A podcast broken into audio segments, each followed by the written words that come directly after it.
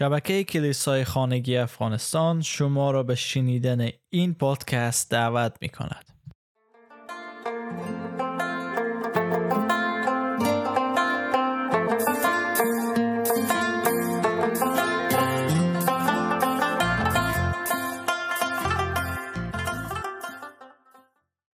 دلیل یازدهم از پنجاه دلیل جان پایپر که چرا عیسی آمد تا مصلوب شه ای است که برای تکمیل کردن اطاعت خود تا آن نیکی مطلق ما گردد و به آیات چون افسسیان فصل دو آیه هشت زیرا به سبب فیض خداست که شما از راه ایمان نجات یافته اید و این کار شما نیست بلکه بخشش خداست. رومیان پنج نوزده. و چنان که بسیاری در نتیجه بی اطاعتی یک نفر گناهکار گشتند، به همان طریق بسیاری هم در نتیجه اطاعت یک نفر کاملا نیک محسوب خواهند شد. دوم قرنتیان پنج بیست و یک به خاطر گناهان ما خدا او را که مرتکب هیچ گناهی نشده بود گناهکار شناخت تا به وسیله او ما با هم در برابر خدا نیک شمرده شویم. نامه به فیلیپیان فصل سه آیه نه.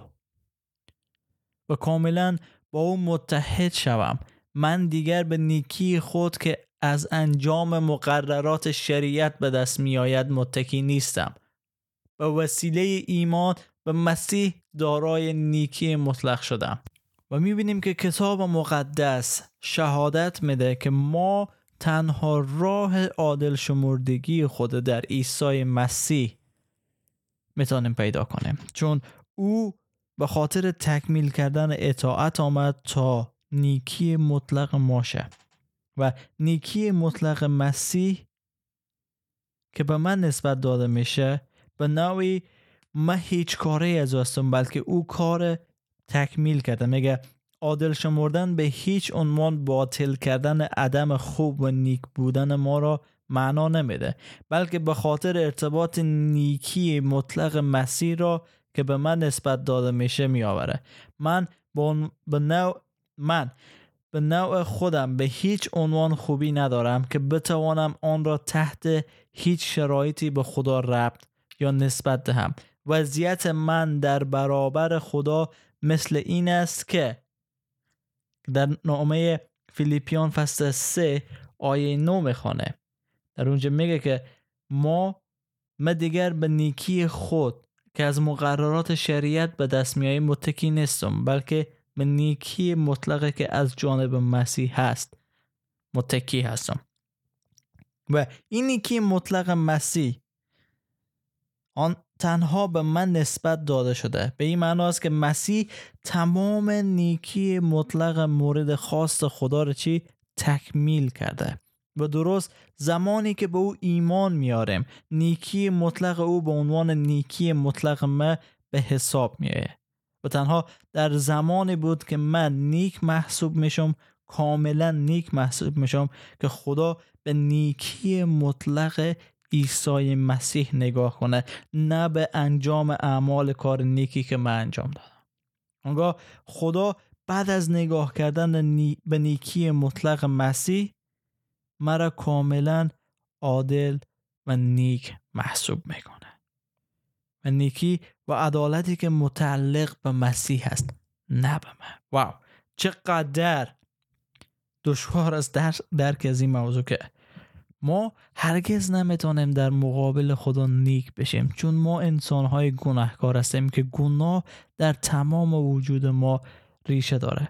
اما مسیح این کار برای ما کرد. و حالا شاید بگیم که خب چرا خدا میبایست مسیح لعنت کنه؟ آیا مسیح تا ابد زیر لعنت باقی ماند؟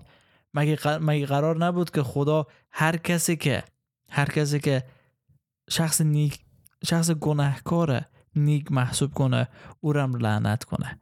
بیایم ببینیم که در کتاب مقدس در, در جان پایپر در اینجا میخواد چه چیزی رو به ما بگه. میگه بنابراین به دو دلیل نیک محسوب کردن یک آدم بی گناه بی... یک آدم بیدین و گناهکار برای خدا مکروه نیست. یک، رومیان فصل چهار آیه پنج که در اونجا میگه و اما مردی که کار کار نمی کند، بلکه به خدایی که حتی شخص خدا ناشناس را کاملا نیک می گرداند ایمان می آورد، ایمان او نیکی مطلق به حساب می آید. و اول به دلیل که مرگ عیسی جریمه و بدهکاری های گناهان ما را به خدا تماما و کاملا پرداخت کرده، و دوم ای که به دلیل که اطاعت مسیح اون نیکی مطلقی که در ما نیاز داشتیم داشته باشیم تا در حضور خدا اصلاحیم و محکم شویم به وجود میاره.